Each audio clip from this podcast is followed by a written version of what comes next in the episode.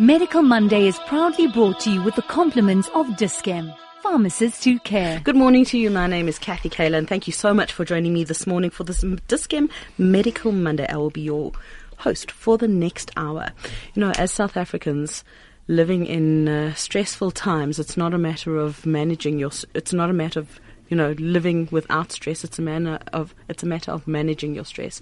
But often there are times in our lives where we aren't able to manage our stress, and you know, the body is the most miraculous, miraculous machine. It's uh, it can manifest and it deals with stress and, and different situations in different ways. And sometimes stress can manifest in uh, you know in a nervous tick. If your eye if your eye starts uh, starts twitching, it means that you could need some sleep or that you're in a very stressful situation or stressful state.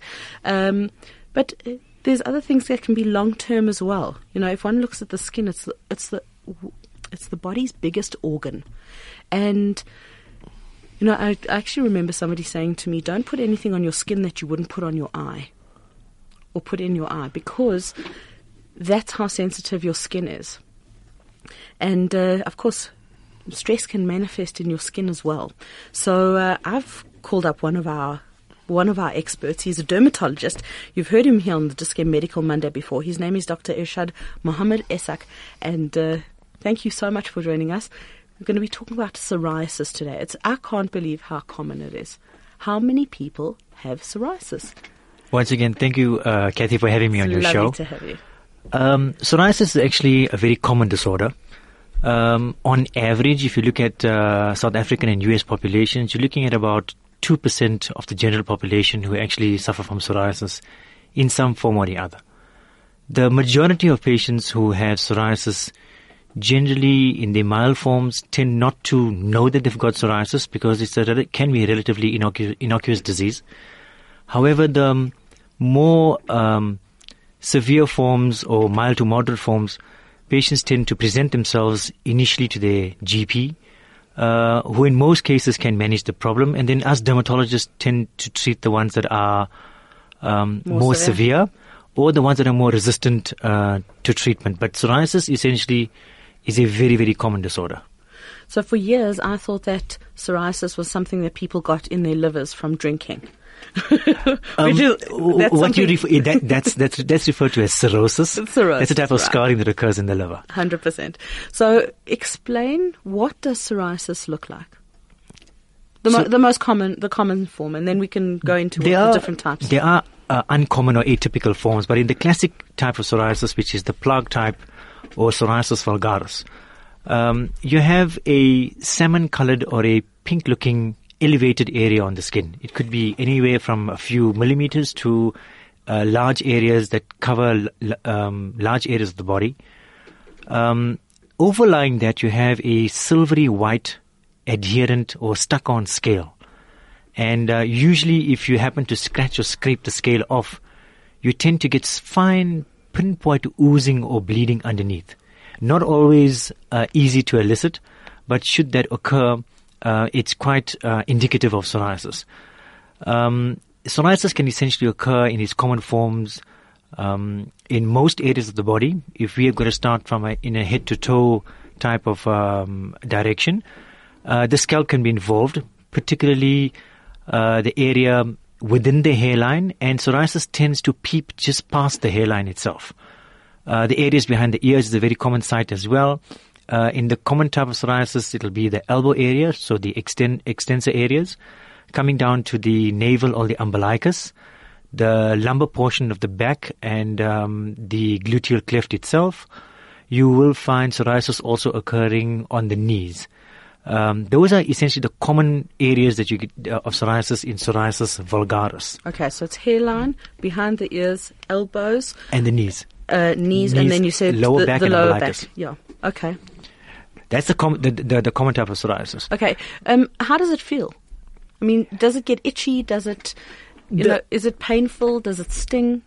Essentially, the textbooks tend to describe psoriasis as being relatively non-itchy. If you've got to compare that to something like eczema. However, a lot of patients, because of the inflammation and because of the chemicals that are driving the inflammation, itch can be a significant feature of psoriasis. in, and in some patients, it can be so um, uh, difficult for them that it can become debilitating from an occupational and from a so- social functioning point of view. So it's not a disorder that can, although common, it's not something that should be trivialized because it is a chronic disorder. And patients who suffer from psoriasis in the long term tend to be very, very uncomfortable for long periods of time. What do you mean by chronic? The the disease will essentially go through times where it'll get better and get worse. So you'll get periods of flares and then relative remissions and then flares and remissions. Long term. In the long term, L- like uh, like you would have another disorder like hypertension or diabetes that is chronic, that'll go through periods where it gets better and worse and better and worse. The idea, like with any chronic disorder, is to maintain the patient in a state of good functioning. Uh, and psoriasis is another one of those those particular disorders. Is it, you know, is it catchy? It's not necessarily contagious. Yes, there are a few triggers from an infection point of view that can trigger off psoriasis, but it, but psoriasis itself is not an a, a contagious disorder. Uh, however, there is a strong family history among psoriasis sufferers. So, say for example, you have one parent who's got psoriasis. There's about a 35 to 40 percent chance that they may have a child who's got psoriasis. And if you've got both parents who've got psoriasis, then that, that chance goes up to almost about 60 to 65% of the child having psoriasis. But the mechanism or the method by which the child gets it is not necessarily from contact. It's mainly because of the genetics. There is a problem on chromosome 1 that results in the child being put at risk of the development of psoriasis. So your child is born, if, if mom and dad both have psoriasis, your child will be born with a very strong propensity To- for. They to develop- manifest the disease, correct. Right. Um, and whatever the trigger is, the trigger may be stress, it might be, uh, you know, um, fabric softener. In your in, in your introduction, you, you mentioned we live in very stressful st- stressful times. Yes. Stress is is a very common trigger for psoriasis, and stress is a very common driver of the disease itself. You will find that, say for example, you have a patient who is genetically at risk. For example, one or both parents have got psoriasis. When they meet a particular stressor, be it a social stressor, a financial stressor, emotional stressor, a personal physical stressor, other medical illness, for example, that may tip them over into developing an overactivity of the immune system that results in the disease. What is happening in the body when somebody has an outbreak of psoriasis? And I'm going to ask you to just take us through that process. Um, my guest is Dr. Irshad Mohammed Essack. He is a dermatologist. And if you've got any questions for us, please send them through. The number is 34519. That's the text number. You can also send us a WhatsApp on 061 895 1019. Got it? 061 895 1019. This is the Dis-Chem Medical Monday. We are talking to a dermatologist, Dr. Irshad Mohammed Essack, and we're talking about psoriasis, which is, uh, you know, as you as you're hearing it, is a, an immune system reaction to stress. It's the body's reaction to dealing with stress. We'll be right back. Medical Monday is proudly brought to you with the compliments of Dis-Chem, pharmacists who care. Thank you so much uh, for joining me. My name is Kathy Kayla, and uh, this is the Dis-Chem Medical Monday. We're talking about the body's reaction to stress, and specifically when one develops a condition called psoriasis. It is a skin condition, and because it is a skin condition, it's a it's the body's um, immune reaction to uh, to stress. I've joined. Uh, I'm joined in studio by Dr. Irshad Mohammed Essack, and he's a dermatologist. If you've got any questions, you're welcome to send them through on three four five one nine, or you can WhatsApp on 061 895 1019. And what's nice about that WhatsApp is you can send us voice notes, you can send us pictures, as well as text. So uh, go on, get in touch. Right. So I was asking you, can you tell us what's actually happening in the body at that stressful time that is causing this inflammation, this this you know this outbreak um, on the on the skin? if you were to divide the skin up into into its different layers, you've got the epidermis, which is the outermost layer.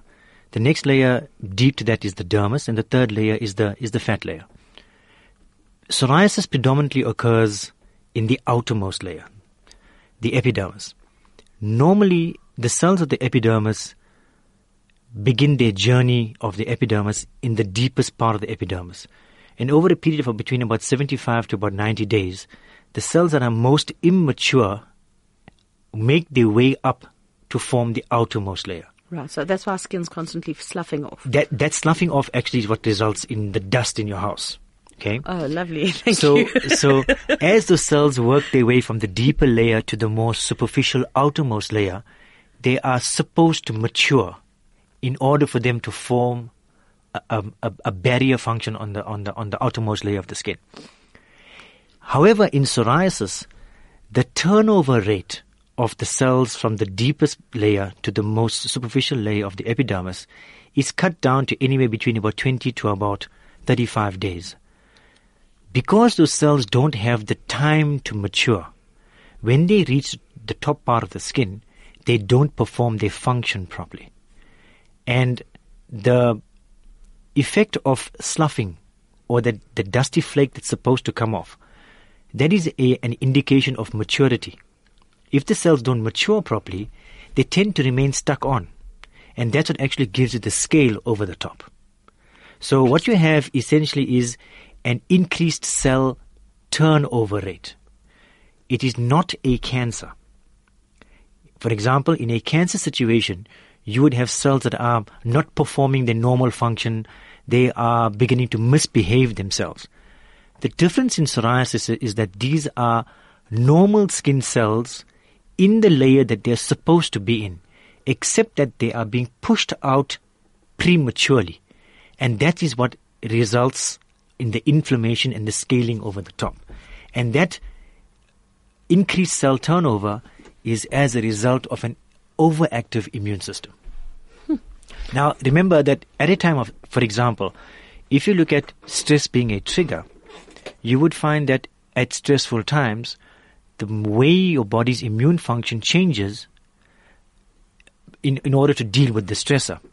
And as a result, you end up with these patches that, that, that occur. Will you always get psoriasis in the same places?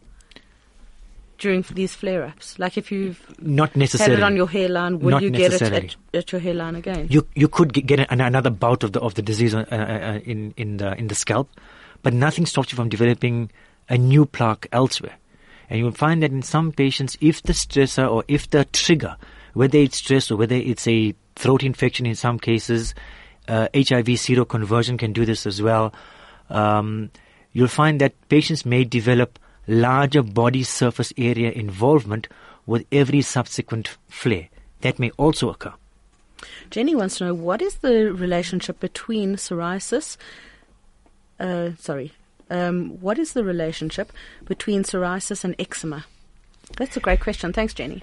The two disorders are completely different entities. In fact, the two disorders are thought to be caused by separate arms of the immune system. Now, the the part of the immune system that actually drives psoriasis, in most cases, from a chemical or an immun, immunological point of view, suppresses the arm that actually drives eczema.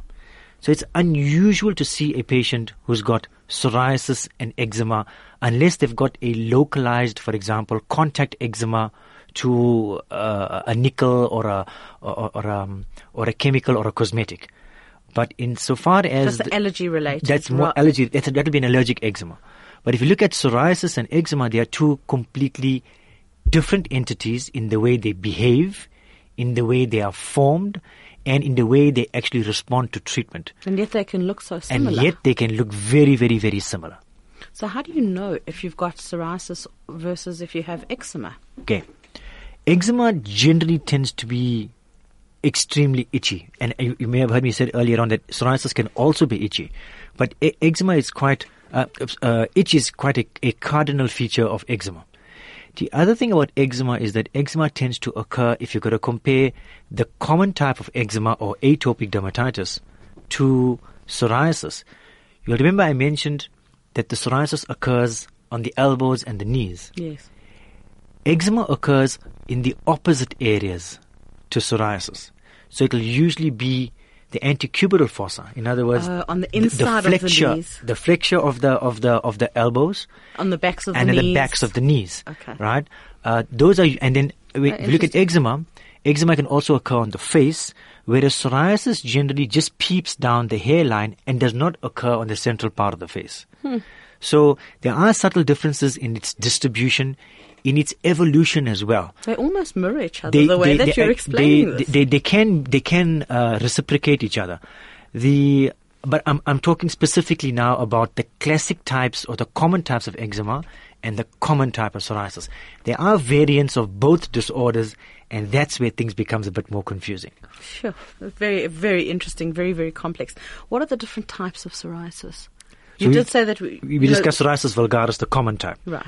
You then get a type, for example, uh, called flexural psoriasis or inverse psoriasis. Now that can mimic eczema as well because this occurs usually in the flexure, so it'll be underneath the arms, in the in the antecubital fossa uh, of the elbow, and behind the knees as well. So that's where it, it in the elbow. In the elbow itself, so it can become a little bit more difficult to differentiate from an eczema. Then you have something called erythrodermic psoriasis. The erythrodermic type is where you have more than 90% of the body surface area being involved. Wow. Very, very hard to, to determine what's normal skin and what's affected skin. You then get, can get psoriasis that affects predominantly the nails.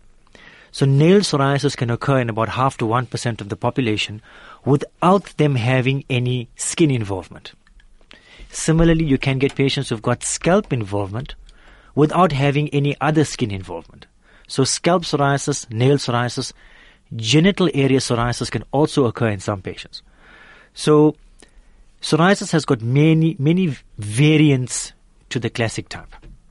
I found this absolutely fascinating. I mean, the way that it behaves is almost, when I think about it, like almost biblical.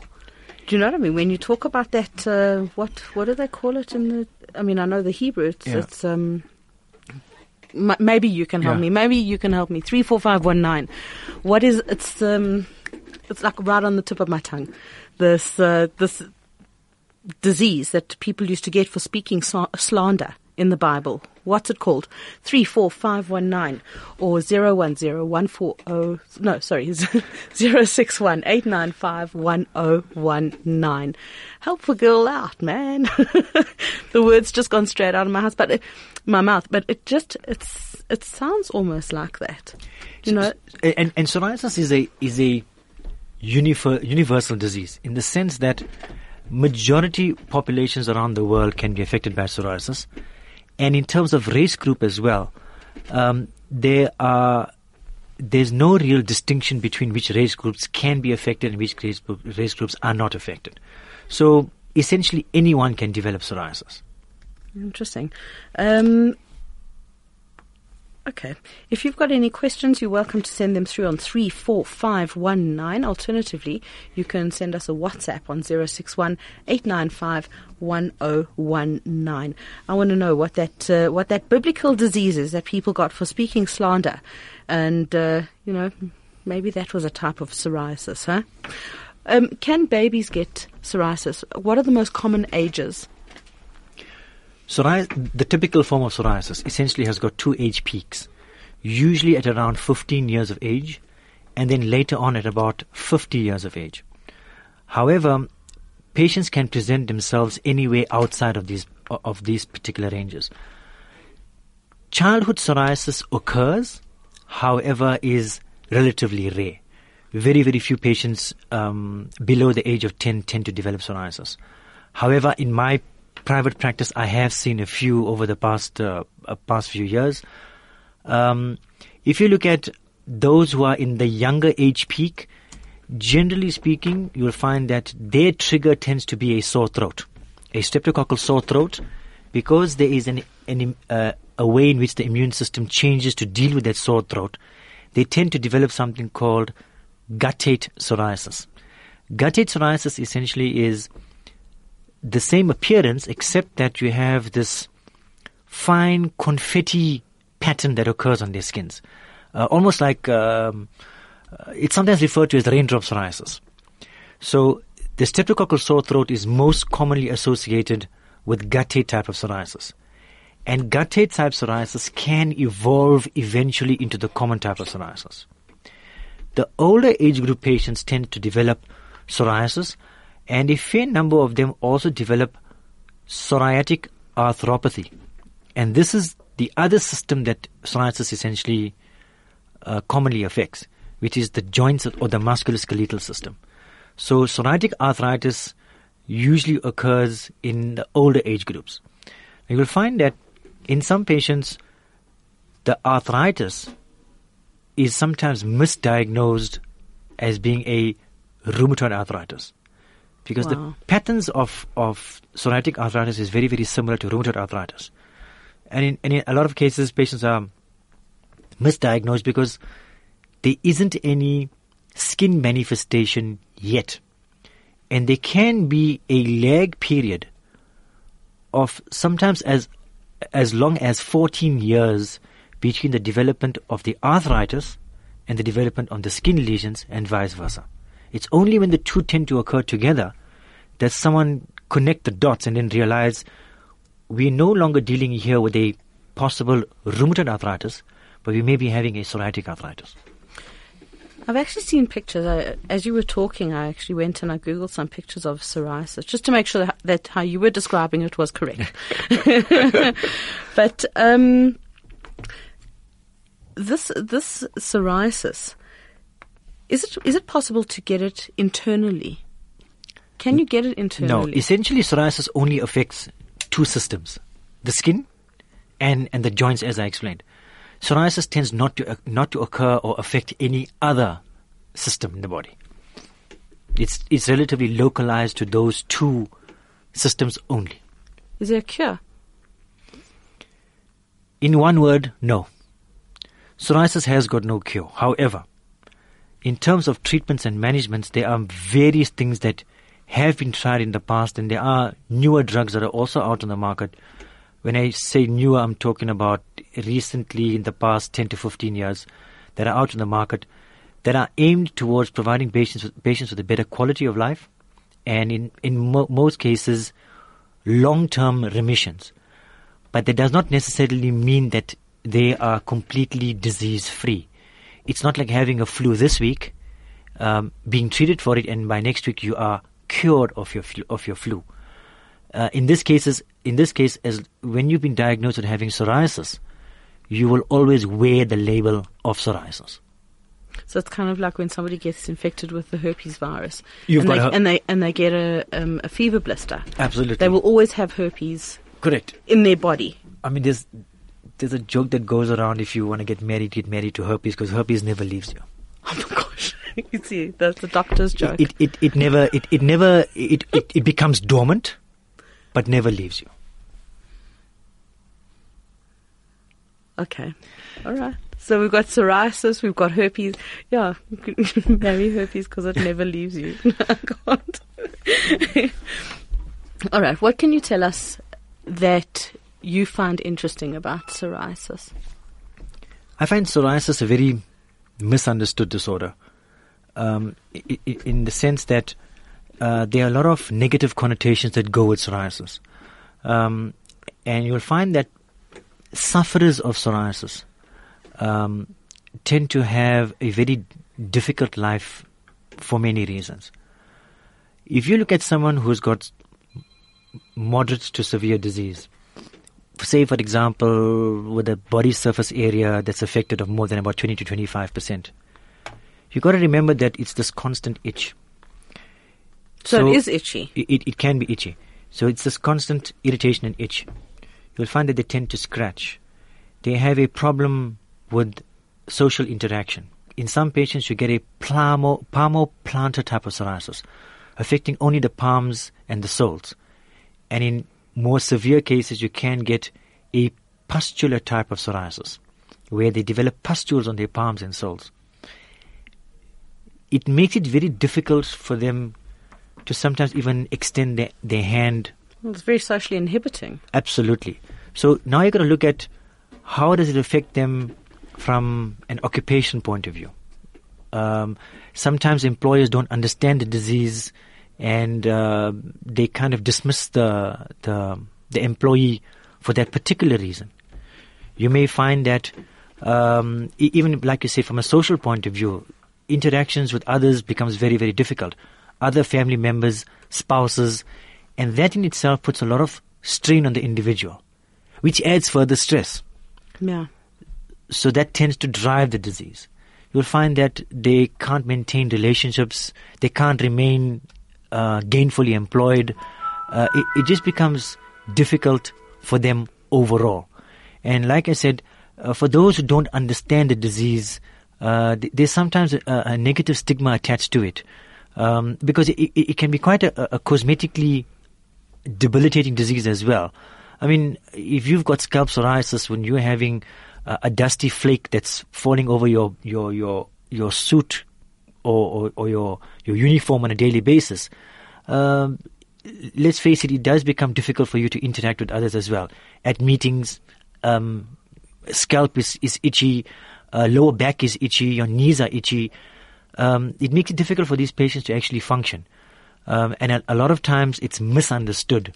Um, the the psychological impact of psoriasis is very much misunderstood in majority of cases.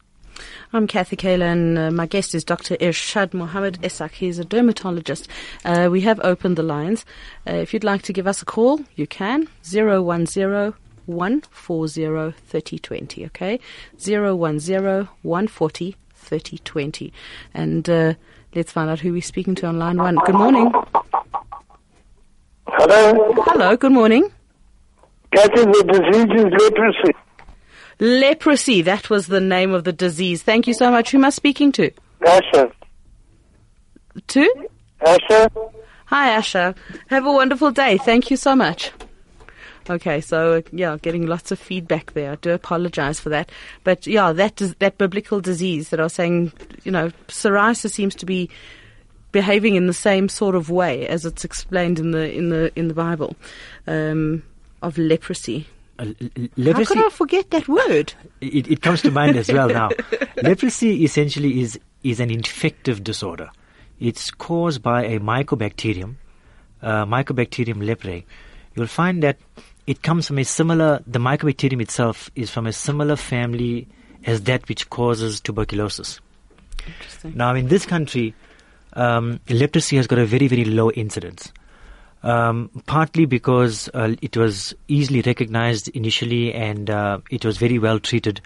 Yes, um, you do encounter the odd patient um, with leprosy. Thus far, in my private practice, I have not encountered one. However, when I was still in my training days, uh, you would diagnose perhaps at a state institution, and, and I studied predominantly in, in KZN. I would estimate between about six to ten a year. Um, but that was that was very very very few patients, and in fact there has been grants that have been offered by uh, certain drug companies and WHO to support the treatment for leprosy, and that's what's actually kept the the incidence of, of, of leprosy down. Leprosy is very different to how it's described in the Bible, though. It's not. It doesn't sound like it's the same disease.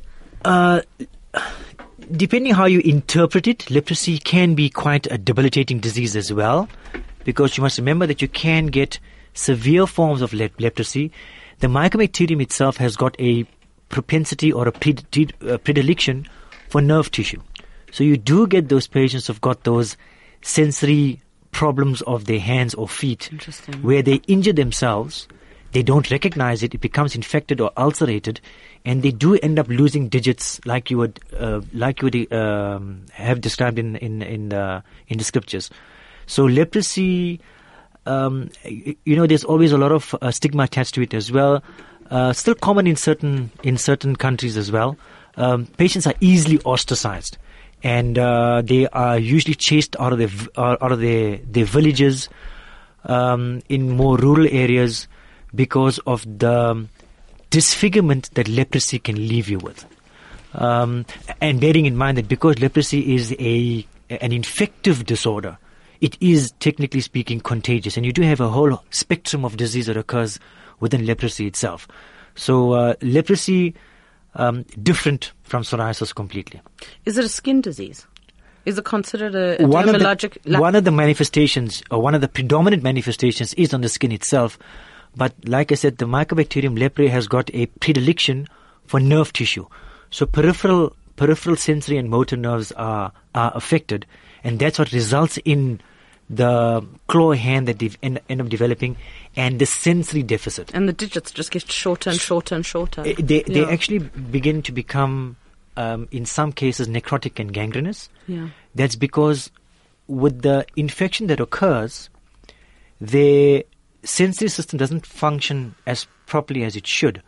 So when they get injured, be it a burn, be it uh, a traumatic injury, they stub their toe or whatever, they can't feel it, therefore are unaware of it, therefore they don't attend to it.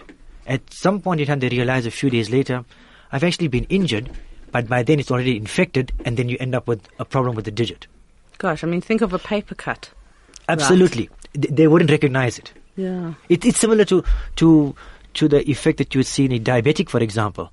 In a diabetic neuropathy, uh, a sensory neuropathy, they can't, they can't um, appreciate sensation. So if they've got a little, a small stone in their, in their shoe, they can't uh, sense it or appreciate it. They'd walk the entire day with that stone um, rubbing against the toe, And that's where and the problems the, come from. In the evening, they won't even realize that there's a problem. They wear the same shoe with the same stone in it the next day, and it may happen for several days continuously without them even realizing they've got a problem. Which is why we, we advise diabetics to regularly sit down and look at the bottom of your feet, because if you've got a sensory neuropathy, you wouldn't recognize that you've got a problem until it's too late. Gosh, this is so interesting. Like how how the body's so diverse, and you know, I was looking at. Uh, I mean, just getting back to psoriasis, I was looking at some of these pictures. Some of the psoriasis actually looks almost like ringworm. You know, where it's got like a, a little ring, and inside it looks normal, outside it looks normal, but the ring itself um, looks. You know, it's a, it's a, The- the- it the- actually looks like a. The, the, the word you're actually looking for is annular.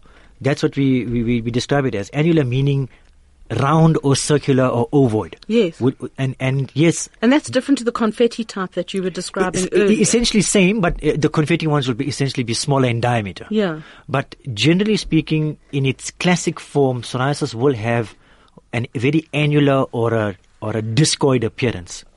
But obviously, in a patient who's got multiple lesions, as time goes by, those little circular areas tend to coalesce and join with each other, and in some cases, giving you large patches.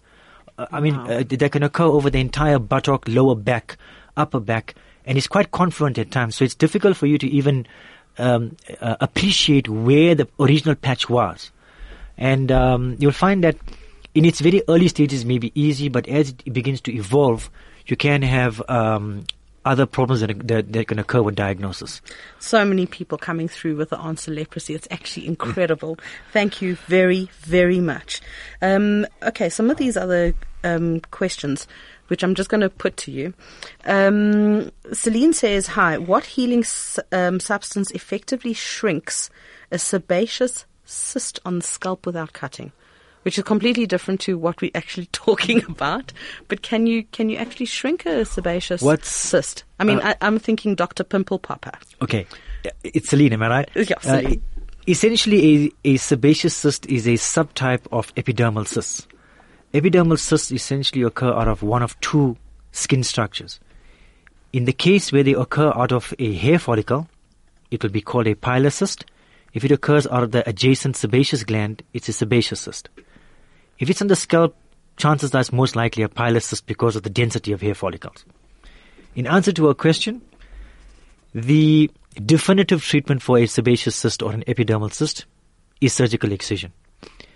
Commonly, a sebaceous cyst can be mistaken for being an abscess because one of their characteristics is that they've got a wall or a lining that produces a protein into the center of the cyst. That protein generally is very foul smelling and it is of a cottage cheese consistency. Now, Sounds in so mo- disgusting. i- i- sometimes what happens is that the, the cyst expands relatively quickly over a period of about a week to a week and a half. The patient then experiences pain because of the expansion. Yeah. They run off to, the, to their nearest GP or, or casualty officer, and understandably, it's sometimes misdiagnosed as being an abscess. The treatment for an abscess would be to incise and drain it. What happens with the with the, with the sebaceous cyst is that if you incise and drain it, you've only drained the contents. And, and what adds to the problem is that you've got this whitish material on the inside that can mimic pus. Oh, wow. So, So it's hard to tell the that difference. further compounds the misdiagnosis. Essentially, you put onto antibiotics and off you go, and after about a few weeks, the cyst lining basically closes up again, and you're back to square one. As long as the, the cyst lining is present, the cyst will recur. In some cases, it may recur after um, a few weeks. In some cases, it occur, re- recurs after after several years. But a sebaceous cyst, as long as the lining is present, or, or a pilus cyst, as long as the lining is present, you need to have it surgically removed. So the lining is actually, when it comes out, it looks like it's in a bag. It, it, it's it's, It's uh, yes, it, like it a is little it is well circumscribed. Correct. It, it's got a capsule. Correct. It does have a capsule. That's and and the more you the more you squeeze these, thinking it's it's a mini abscess, what you end up doing is you can rupture the lining and drive the contents further into the dermis, Yeah. and those contents are not expected to be in the dermis. So you then drive an inflammatory reaction, and one of the end points of an inflammatory reaction is scar tissue. So will your GP be able to diagnose the difference between a sebaceous cyst and uh, an abscess? You should be able to. However, Even though they do in, look so similar. in their defense, it's not always that easy. Okay. Selena, I hope that that helped you. Thank you very much. Okay, we've got, uh, let's have a look here. Um, Mike Lubo, thanks so much, Mike. He says, Is the herpes virus related to chickenpox and shingles, both of which I had last within the two months of each other? That's interesting. Essentially, if you look at the herpes group or family of viruses, there are eight to speak of. If you look at the first three, herpes type 1 essentially causes your fever blisters on cold sores or herpes labialis. Your herpes type 2 tends to cause genital herpes, otherwise known as one of the STDs. Does it look the same? Genital have- herpes, I mean, just genital herpes Is it the and- same and- as and a- oral as a- herpes. as yeah, the- they have these. They have these small, what we describe as punched out ulcers with an extremely uh, red ring around them, and you'll find that they are extremely painful. Pain is generally one of the cardinal features of a herpetic infection. The thing about herpes is that you may end up getting a slight predrome or a prodrome where patients develop a bit of a tingly sensation prior to the onset of what are first water blisters. The water blisters essentially erupt and then you'll find that they end up having an ulceration and that further compounds the pain. In order for you to get herpes labialis or herpes genitalis, so in other words, HSV, herpes simplex virus type 1 or type 2, you must have come into contact with it at some point in time in the past. Usually it's general contact with individuals. And the differentiation between developing herpes simplex virus type 1 or type 2 is purely academic. The, there is no real clinical distinction between the two because of people's various habits. You can get herpes type 1 or type 2 in the, in the other area. Coming back to the varicella, which is the chicken pox, herpes, uh, varicella virus actually is caused by herpes virus type 3. And that causes, in childhood, generally chickenpox. And that is the initial encounter with the virus. So most patients who develop chickenpox as a child, uh, either from their sibling or some uh, classmate that they were playing with at the creche or at, or at primary school, they develop a- an, um, an infection of uh, chickenpox, which are these scattered water blisters with the red rings. It's described in a textbook as being a dewdrop on a, re- on a rose petal. Right. These are scattered, the associated fever that comes with it, and you'll find that after a period of about 10 to 14 days or so, they, they become non-infective, and then the area begins to scab, the scabs fall off, you end up with these little uh, chicken, chicken, chickenpox scars, and um, that's the end of the, of the infection. And in majority of cases, against chickenpox, your body develops lifelong immunity. In the majority of cases, in a patient who is immune competent, not HIV positive. Okay. Later on in life, or rather at the time of the, of the chickenpox or varicella infection, as most herpes viruses do, the virus then becomes dormant and it usually settles in one of the sensory nerves. At a later stage in life, again, in a stressful situation, if you look at intercurrent stressor, financial stressor, job stressor, social Moving stressor, house. whatever, moving Yeah. house, you'll find that the that the immune system changes again and allows the virus to essentially go from a dormant state into an active state. So it begins to replicate, and you'll find you now end up getting um, a bout of sh- shingles, which is basically herpes zoster infection. So it's the same virus, but it's presenting itself in a different clinical form, where you have these grouped blisters, Yeah. and some patients will tell you, "I- "I've had this burning or tingling sensation before the water blisters start started," and you'll find that this can be extremely painful because of the involvement of the sensory nerve. And generally speaking, uh, things like like your shingles tend not to cross the midline. There are certain other variants, but in, in its classic form, it tends not to cross the midline. So interesting. This is very like one virus. One virus. Two presentations depending on age group and your immune status. Yeah, I, I find it absolutely fascinating. Um, B, B, why didn't you put your whole name? Would have been nice. It could be it could be Barry or Belinda, you know. But anyhow, um, says all right. Also giving us the answer leprosy, but saying what is the difference between psoriasis and ringworm? Ringworm Great is question, the, thank is you. the is the common is the common name given for a disorder called tinea corporis. Tinea corporis essentially is a type of fungal infection of the skin, and as you d- uh, mentioned earlier, it can look very very similar to psoriasis. In ringworm, you normally have an initial area that has got fine blisters along the edge, extremely itchy because it's, it's a fungus that's actually causing the problem, and the edge is slightly raised and red. Untreated or mistreated, that patch will then begin to, or that plaque will begin to expand outwards. As it does, the periphery maintains the area of inflammation. So the redness, the blistering con- uh, uh, continues, but the, but the area begins to expand outwards trailing behind it is an area usually of slightly darker skin um, because that was just subjected to the inflammation a, a few days or weeks earlier. But ringworm is an infective condition falling into the fungal organism group. And it's also highly contagious. And that's also highly contagious. Now, depending on where ringworm occurs, we have different Latin names for it. So, tinea corporis will be on the body, tinea faciei will be on the face, tinea manuum will be on the hand, uh, tinea cruris will be in the genital area. So, we give different names as a descriptor. But ringworm is the common name for a fungal infection of the skin. Hmm, amazing. Mike, Lu- Mark Luber is actually weighing in again. He says, Thanks for the info. I was in a highly stressed situation and invited for dinner to someone whose child, unknown to me, was badly infected with chickenpox, and that's how he got it. But it's it's always so much serious, so much more serious when you get chickenpox as an adult. In, in fact, chickenpox as an adult, if you're going to compare to the stats for, for children, chickenpox is relatively rare.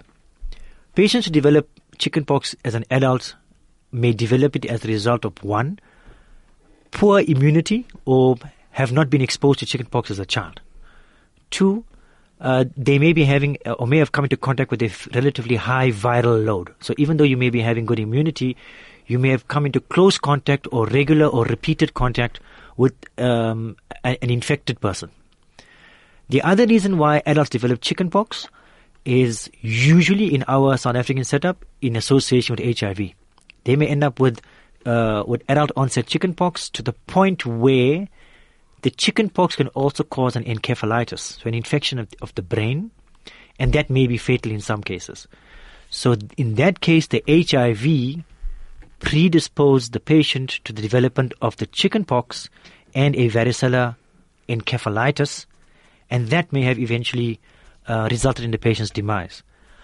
Other risk factors for the development of chickenpox is, in some cases, poorly controlled diabetes. It can occur also in elder patients whose immune systems are not as good as they used to be, and then transplant patients, patients who are receiving um, immune suppressant therapy. So we are suppressing their immune systems in order for them not to reject the graft, Right. be it a, a, a kidney or, or whatever it may be. You may find that the doctors are actually causing immune suppression, uh, suppression with the medication, which kind of leaves the door open for other types of infections, chickenpox basically being one of them. And then there are groups of patients, for example, who've got uh, autoimmune diseases, for example, uh, diseases like uh, lupus, who are also receiving immune suppressant therapy for one reason or the other. Right, because lupus you can't even treat systema- um, systemically.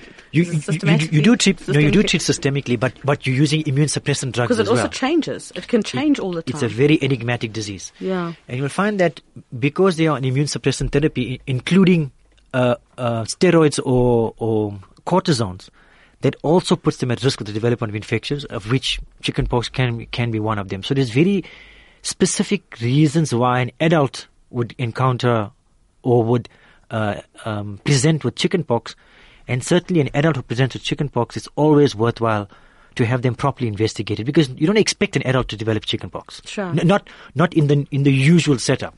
So if they do develop chickenpox, it's always important to understand why did this particular adult develop chickenpox. Absolutely fascinating. I'm Kathy Kayla. This is the Dis-Chem Medical Monday. My guest is Dr. Irshad Mohammed Essack. He's a, he's a dermatologist. We're talking about psoriasis. It's really the body's response, the, bod- the body's immune response to uh, stress in the environment. And it is a lot more common than one would think. Um, we've got to take a very, very quick break from us. Well, we've got to hear one of the messages from our sponsors, uh, Dis-Chem. But when we come back, Cyril, we're going to be addressing your question. Medical Monday is proudly brought to you with the compliments of Dis-Chem, pharmacists who care. Time has gone 10.51. You're on the Dis-Chem Medical Monday. My name's Kathy Kayla, and uh, my guest is Dr. Irshad Mohammed Essack. He's a dermatologist. We're talking about psoriasis. And uh, Cyril wanted to know, do anti-inflammatories help? Let's talk about treatment. How do you treat psoriasis? There are various modalities of treatment for psoriasis depending on the type and depending on the body surface area, dep- depending upon the patient's individual profile and their other comorbidities. Um, and you'll find that the use of anti-inflammatories in psoriasis only has a role in patients who've got psoriatic arthritis. That will probably be one of the ways you would you would gain pain relief. However, in psoriatic arthritis, the anti-inflammatories usually have got a role only in mild, mild maybe up to moderate disease. For more severe disease, you are going to need to, to treat that psoriasis a lot more aggressively. Mainly because you'll find that the joint involvement in psoriasis tends to be progressive. And the anti-inflammatories tend not to halt that progression of joint destruction. It only would end up giving you pain relief. So you need to be a lot more aggressive with the treatment, and in most cases, those type of patients land up at um, at a rheumatologist. But anti-inflammatories to treat cutaneous or skin psoriasis, there is no role for it. Does diet ever have an impact? I mean, if you think of all the different systems that are linked, and you think of uh, the skin as the biggest organ that our body has, everything is related, and everything, you know, they say that you are what you eat. There, Does diet have an impact on psoriasis? there has been uh, quite a few uh, publications with respect to diet and, and psoriasis. Um, there has been some suggestions that the omega 3s, 6s, and 9s tend to offer a slightly improved situation in psoriasis. However, in terms of um, exclusion diets, so in other words, removing something from your diet, there hasn't been any conclusive studies to show that removing something from your diet would give you an advantage in managing your psoriasis. Okay. So diet tends not to play As a big- major as- a major role as as in other disorders. So it would be a supporting. It'll be more of a supporting role, correct? Yeah. And eventually, will it just go away? If we if we are no longer as stressed. Yes, there has been spontaneous resolution in patients with psoriasis, mainly in patients who've got limited or mild disease. So a, a few patches here and there, it could fade before the patient even realizes that it was psoriasis. Only to find that 20, 25 years later, they have a rash and they tend not to realize that I had a similar one three decades ago.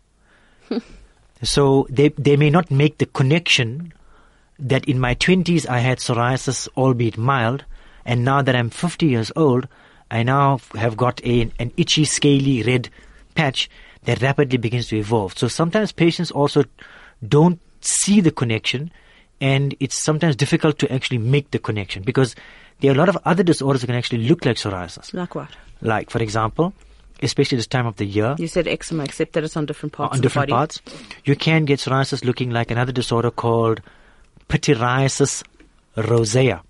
Pityriasis it, does rose- they give us similar names just to irritate us they, and confuse they, us? They give you s- i- i- the Latin names are actually given um, in an attempt to describe what you're actually looking at. Pityriasis rosa. Rosea. Rosea.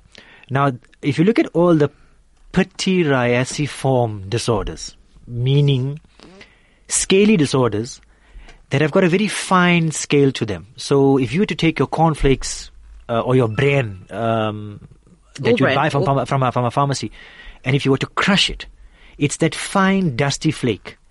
That is what's referred to as pityriasiform. Now, pityriasiform disorders have got this very fine dusty, dusty flake to them. Psoriasis, uh, sorry, pityriasis rosea being one of them. And they can also mimic psoriasis. Then you have something called parapsoriasis, or otherwise known as digitate dermatosis.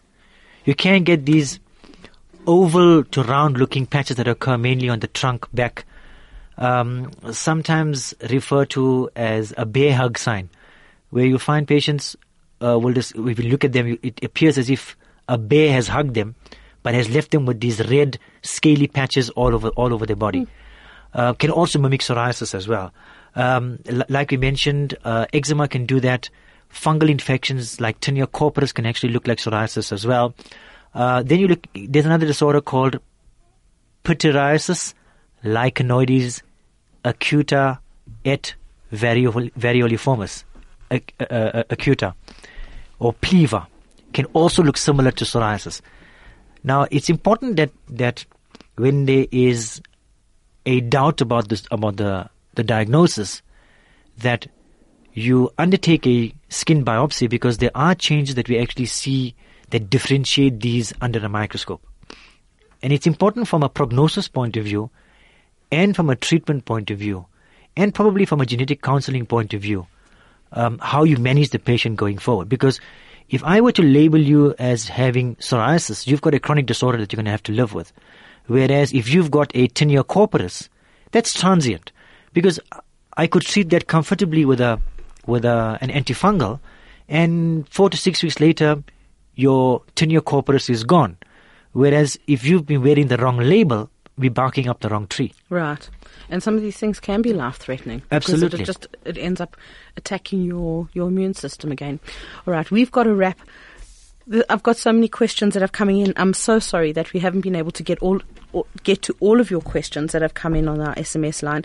But thank you very very much, and uh, thank you so much to Dr. Irshad Mohammed Essack, dermatologist. We've been talking psoriasis. If you've only just joined us, boy, have you missed an interesting, interesting hour on Medical Monday. So uh, listen, I'm taking a break for the next few weeks. Thank you so much for joining me. Uh, but Dis-Chem Medical Monday will be back tomorrow. Thank you. God bless. Take care. Bye bye. Medical Monday is proudly brought to you with the compliments of Dis-Chem, pharmacists who care.